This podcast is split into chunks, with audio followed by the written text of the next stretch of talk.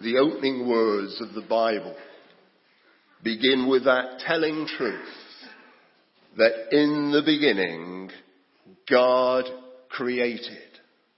No matter how you read the Genesis account, there is no doubt that even before time existed, there was magnificently God.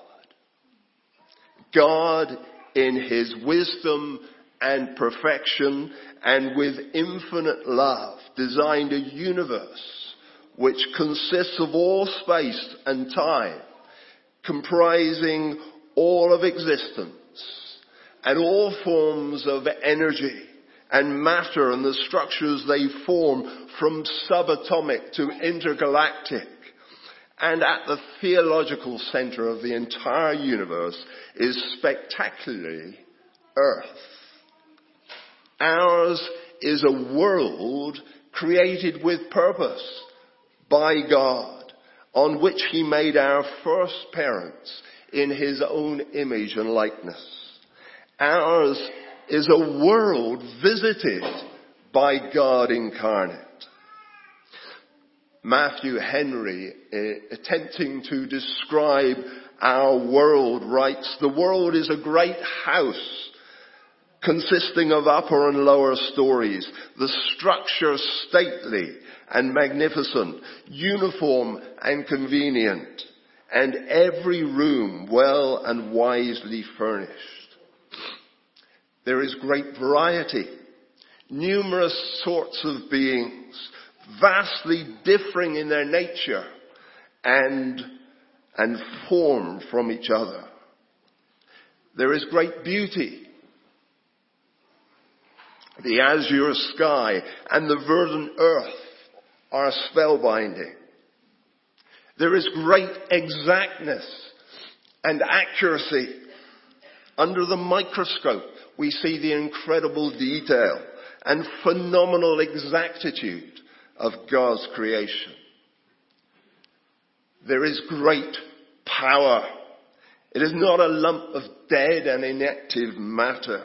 The earth itself has a great magnetic power.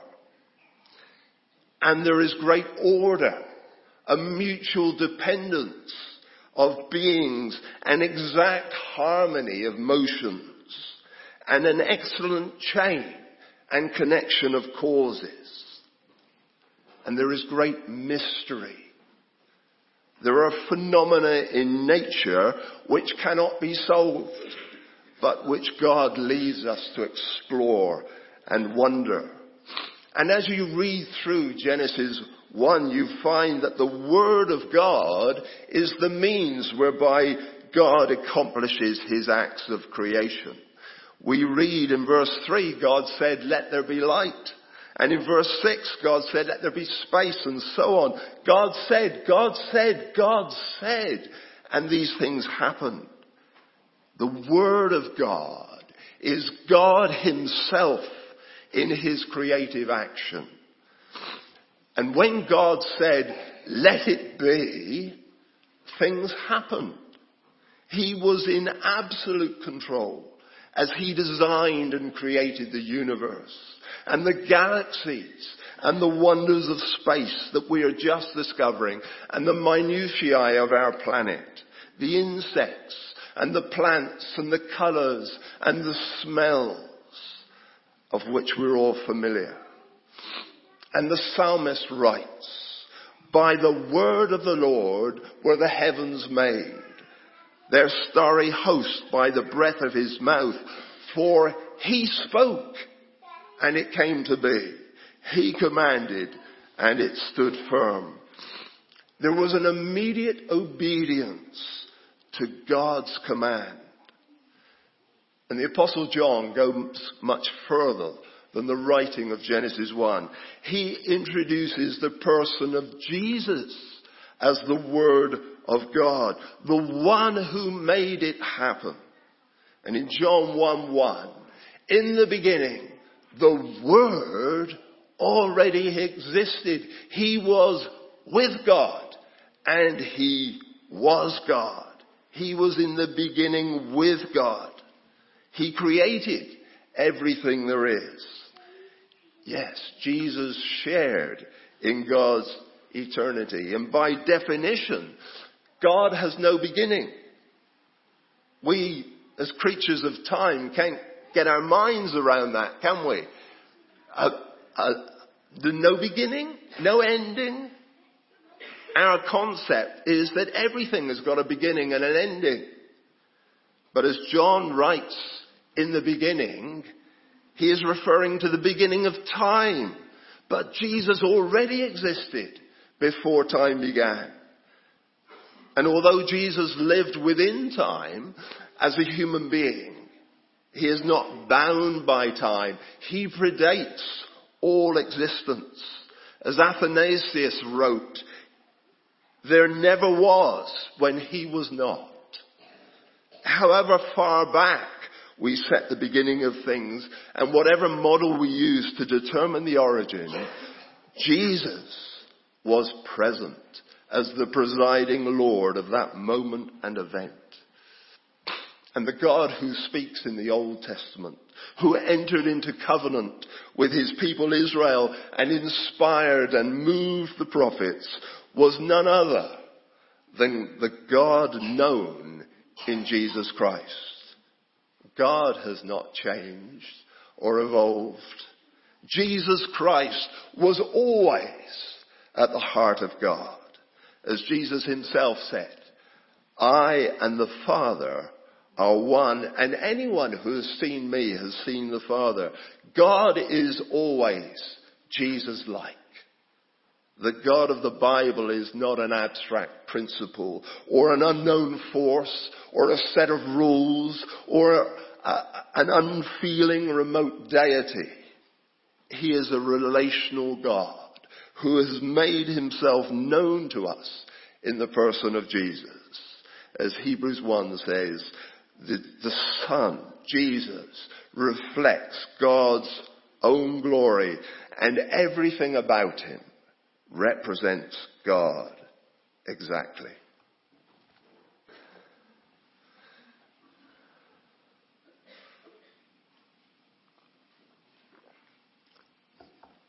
This scripture gives us a little perception into the incredible burden that Jesus was carrying as he knew the terrible events that were awaiting him. It also gives us an insight into the sweet and intimate relationship and the conversation that Jesus had with his Father. And the issue is not whether or not Jesus should accept the Father's purpose, but whether that purpose needed to include the horrifying cup of suffering on behalf of a fallen world. Or whether there was a plan B, some other way to bring men and women into a right relationship with God. And Jesus was totally honest in his prayer. He knew that he would have to suffer many things. Luke's Gospel, chapter 9, tells us that. And yet he begged God to take the cup of suffering away from him. You don't expect the Messiah to pray that sort of prayer, do you? It's a prayer that seems in direct contrast to the revealed purposes of God. But in Jesus' heart-rending request, he gives us permission to grieve and to cry and to plead with God and to wonder why God accepts our honesty. You only need to look at the Psalms to see how often they're filled with grief and lament and anger and even doubt. There is honesty, even to the point of anger. How long, Lord? Are you going to hide yourself forever? Jesus prayed, my soul is overwhelmed with sorrow to the point of death. And here is the honesty, the opening up to God of the pain and the torture that he is suffering. Abba, Father, everything is possible for you. Take this cup away from me. Here is the knowledge that God is all powerful. He is almighty. He is all knowing and safe in that knowledge. Here is the pleading that God will find another way, that he will find an alternative to the humiliation and the torture and the death and the darkest prospect of all, separation from God himself that Jesus is about to experience. No wonder Jesus cried out, Father, take this cup away from me. And you can imagine tears in the Father's eyes as he immediately moves to answer that prayer. Yet, on that single word from Jesus, you can imagine heaven holding its breath as it falls silent in suspense. Yet, not what I will, but what you will. And here is the absolute submission to the sovereign purposes of God. Let it be, yet not what I will, but what you will. Maybe you're glad to see the back of 2023. Maybe it was a bad year for you. Your prayers seem to have gone unanswered. You doubt whether God really is interested in all the details of your life. And if he is, then why didn't he intervene and make it all right? Well, this prayer of Jesus may give you some clarity and some hope. There are some things that we will never know this side of heaven. Sometimes we struggle to see through the fog of our despair. And even Jesus seems to have had an unanswered prayer until we reach the joy of Easter morning and realize that life will never be the same again.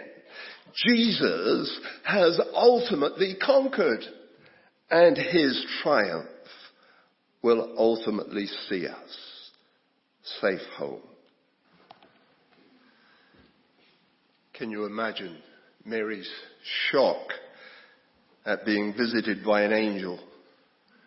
And not just any angel, this was the angel Gabriel. And the angel then says, Greetings, you who are highly favored, the Lord is with you. I wonder what was going through Mary's mind. Me? Being highly favored? Have I won the lottery? What does he mean by saying the Lord is with me? You could say that Mary was very apprehensive. She was anxious. She was fearful of what was to come. We read that Mary was greatly troubled at his words and wondered what kind of greeting this might be. And the angel knew what was going on in her heart and in her mind. He knew that she was frightened as he says, don't be afraid, Mary. You have found favor with God. Mary was from Nazareth, not the large and busy city that it is today, but a village then in a tiny province in the hollow of the hills around Galilee, in a remote corner of the country. She was from a poor and lowly family. She was young, as most girls were married off between the ages of 12 and 16. The average life expectancy was much lower than it is today. And not only that, but she was a fa- female in a patriarchal culture. The marital and inheritance laws favored men and boys, and women were subject to tougher laws on sexual behavior and purity, and they relied on the men economically as well as being under man's authority. And all these characteristics would lead her to suppose that she was unusable to God. The Jews were expecting a Messiah, but for 400 years, God had been strangely quiet. There were no notable prophets or prophecies during this time. And then God does the unexpected in a quiet corner, in an insignificant area. He appears to a teenager with the greatest news of all time. God hasn't changed. He's still calling teenagers. And men and women and children, all ages. You may think yourself somewhat insignificant. Located away from the throbbing cities. Your background may be ordinary like the rest of us. But you are of great significance to God. He is still calling people to follow Him. He is still searching for willing hearts who will open up to Him, who will share in His work, who will obey His word. You too are highly favored. You were chosen by God to be part of His family, to be used in His service. God is with you. He is for you. He is on your side. He is fighting the battles alongside you. He knows you. He knows everything about you. He knows all the challenges that you are facing right now and will face in 2024 and beyond. And God's favor is on you. And He wants you to know that. For I know the plans I have for you, declares the Lord. Plans to prosper you and not to harm you. Plans to give you hope and a future. And you may feel that your education or your ability or your experience makes you a poor candidate for God to use. God often chooses the despised and the foolish and the weak to be his servants. He does this to confound the mighty and to prove his power and reveal who he is. God works with each of us where we are and takes us to where he wants us to be. But we need to be willing. Willing to leave behind our excuses and simply follow his leading. Mary learned the secret of that truth. Nothing is impossible with God, said the angel. The Holy Spirit will come upon you and the power of the Most High will overshadow you. So the Holy One to be born will we call the Son of God. And if Mary needed more proof that God was as good as his word, the angel continued, even Elizabeth, your relative who's going to have a child in her old age, and she who is said to be barren is in her sixth month. Wow. That was a lot for a teenager to take in, wasn't it? And how does Mary answer that? Well, we read that Mary responded, I am the Lord's servant. Let it be to me according to your word. And that response seems to be why God chose Mary to be the earth mother for his own precious son. Mary learned that she was to have a, a child without human paternity who would be the Messiah. She did not know whether Joseph would stand by her and honor the betrothal or whether he would opt for divorce since he knew he was not the father. She simply took God at his word and he would sort it out. And God did. Matthew's gospel tells us that God sent an angel to speak to Joseph as well. And Joseph also took God at his word. Matthew tells us he did what the angel of the Lord had commanded him. Could Mary have understood at that time all that God was going to do in her life? I don't think she knew the half of it, do you? God's favor does not automatically produce instant success or fame. In fact, this blessing would lead to so much pain in her life. Her peers would tease her. Her fiance came close to leaving her. Her son would be rejected and murdered. Let it be to me according to your word. And this is a word for all of us. It's a word for you today. Whatever challenges you are facing, and we face all sorts of challenges in life, don't we? Might be financial, or it might be health. It might be friendship or relationship.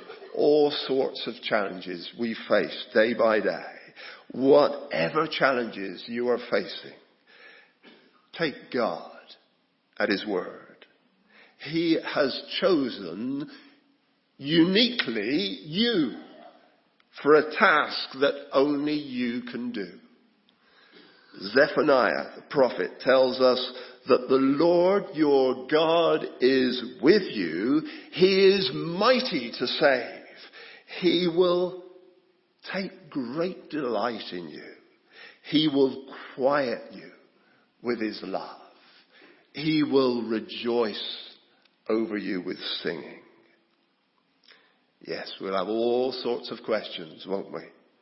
Why do you allow this suffering, God? Why am I going through this trial? Why me? Why him? Why her? And God doesn't mind our questions. He's big enough to deal with them. What he wants is your heart surrendered to him in love. We need to be assured that with God, all things are possible. Why? He's the one who put creation in place. He said, let it be, and it happened. He is almighty. With God, all things are possible. We need to respond. Let it be to me according to your word. At a low point in his ministry, the great pioneer missionary to China, Hudson Taylor, battled with the conundrum, Christ is rich, but I'm poor. He is strong, but I am weak. He saw that faith was the essential requirement. Faith was the means to get hold of God's fullness and make it his own. But how to get that sort of faith? He says, I struggled for it, but it didn't come. I tried to exercise it, but it was hopeless. How do we get our faith strengthened? Not by striving after faith, but by resting on the faithful one. I look to Jesus and saw that he had said, I will never leave you. Ah, there is rest. I have struggled unsuccessfully to rest in Him, I'll strive no more.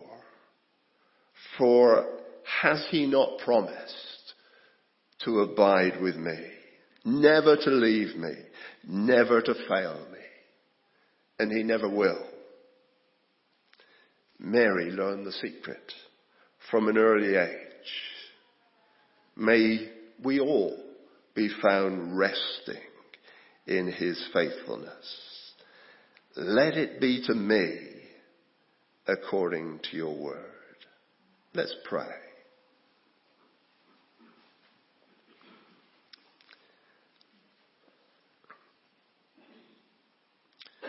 So as we come to the end of one year, and as we look to the start of a new year, let's just pause for a second. Maybe we need to lay down all the bad things, all the hurts and grievances of this past year. Some of us have experienced all sorts of trials that maybe we haven't even shared much to our closest friend. We need to lay those things down. Father, we pray for those here this morning who are suffering, who are going through unspeakable trials Maybe we're, maybe we're still suffering in sorrow from bereavement, Lord. And we're not sure how we can cope, how we're going to get through 2024. And Father, maybe there's some struggling this morning with bad news about the health. And we wonder what the new year is going to bring we wonder what sort of suffering we might experience. And maybe, Lord, there's some suffering here this morning financially. We've just got through Christmas, but there's so many debts to be paid. Father, we bring these things to you in our sight, they're huge. They're massive problems. But we come with faith. Pretty small perhaps, Lord. But we come with our meager faith to one who is absolutely faithful. We come to you and we know that with you all things are possible. You're the one who who put the stars in place, who created our world and all those things that we've never seen and are millions and millions of miles away and are so beautiful. You're the one who did all that. We know that you have all power. And so we come to you and we fall at your feet and we say, let it be to me according to your word. Will you have your way in our lives, Lord? We submit ourselves afresh to you. For 2024, we come to you and say, Lord, will you reveal your purposes in us? Help us to center our hearts and minds on your word, on your living word, the Lord Jesus. May we be your servants, totally submitted to Him. Oh, we work in our lives. May you bring the glory to Jesus through us. May we, may we be your conduits, channels for your power for your blessing. Will you do unimaginable things through us because of your great love and power? Help us to be your servants, Lord, in this coming year. We don't know what it brings, but we trust you. We thank you that you hold the keys to all unknown. And we are glad if other hands should hold those keys or if they were even given to me. I would be sad. Thank you that you are the key holder. You are the one that we can trust. You are the one who's proved yourself over and over again. We love you and we lay ourselves at your feet and say, will you take us and use us afresh for your glory, for Jesus' sake. Amen. The great hymn writer Frances Ridley Havergal wrote that lovely hymn, didn't she? Take my life and let it be consecrated, Lord, to thee. Take my moments and my days. Let them flow in ceaseless praise. Maybe that'll be our prayer at the start of this new year. Take my love. My Lord, I pour at your feet its treasure store. Take myself and I will be ever only all for thee. You know, there is a fourth, let it be. It's not on the screen. We haven't got time to look at it. But it's found in Revelation chapter 1. And the verse says, look, he is coming with the clouds and every eye will see him, even those who pierced him. And all the peoples of the earth will mourn because of him. They will mourn because they've lost their opportunity of getting to know him. So let it be. Amen. I am the Alpha and the Omega, says the Lord God, who was and who is and who is to come. The Almighty. And there is a day coming soon, maybe in 2024. Wouldn't that be great? When the King of all kings will silence the nations. When every eye will see him. When every tongue will acknowledge his sovereignty. And every knee will bow before him. Now we see him through dim glass. But then we will see him face to face. And we shall be like him. Praise God. Praise God.